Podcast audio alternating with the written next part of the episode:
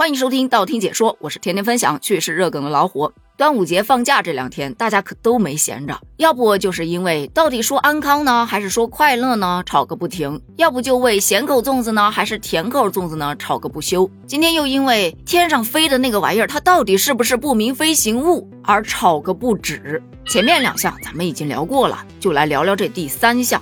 据说在六月二十二日晚上九点四十分左右。成都上空惊现不明飞行物，很多的目击者都晒出了朋友圈，就说：“哎，天上有一蓝色燃烧的火焰，长尾状，一瞬间就给消失了。我也看见了一道绿光划破天际呀，根本就来不及反应。是啊，我也看到了，尾影贼长，就跟那惊奇队长飞过去一样。有说很壮观的，也有说很神奇的，大家就开始猜，这该不会是 UFO 吧？”有没有官方出来辟个谣啊？要是没有的话，我就要开始造谣了。于是就多了很多五花八门的说法，什么外星人为什么会选择成都呢？嗯，一定是他们喜欢吃辣的。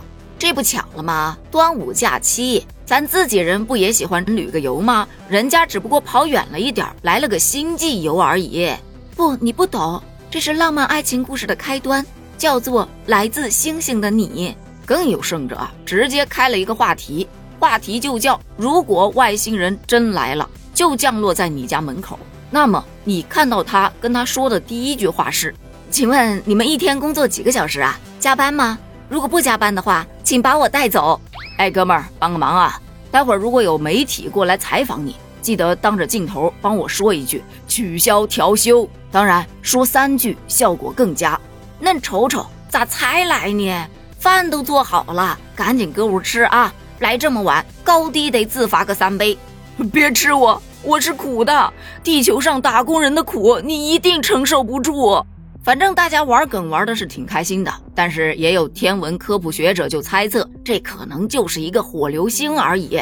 据四川省天文科普学会的副会长曾阳就表示，火流星实际上是进入大气层后的太阳系小天体，由于体积较大，而且运行速度比较快。所以在这个过程中，它发光的强度也就相对于普通流星来说要大得多。别老这么大惊小怪的。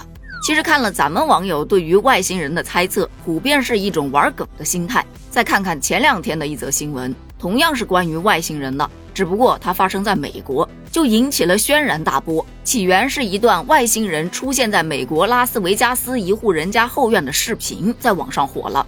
说当地警察在执勤的时候，捕捉到了不明飞行物体降落。没过一会儿，有一外星人就出没在当地的一户人家后院。视频的背景音是一通当地居民拨打的报警电话录音。在这一段录音当中，他声称有什么东西在我家的后院坠毁，然后有两个庞然大物在后院四处的走动，他们非常的大，大概有八到十英尺高，看起来像个外星人。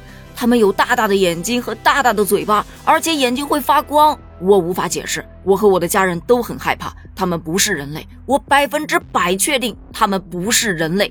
发生了这样超自然的事件，那肯定是要去调查的。于是当地警方就进入到该男子的家中后院进行勘查，一查就查了好几天，然而没有任何实质性的结果，所以最后就以没有任何实质性发现结案。就在大家吓得要死的时候，有网友发现了一些细节。原来呀，这一则视频就是骗流量的。它是由一名网络用户使用 3D 建模软件绘制的外星人图像，其他的电视画面和背景音那都是电视新闻报道剪辑合成的。说白了，就是一则虚假新闻。看见没有？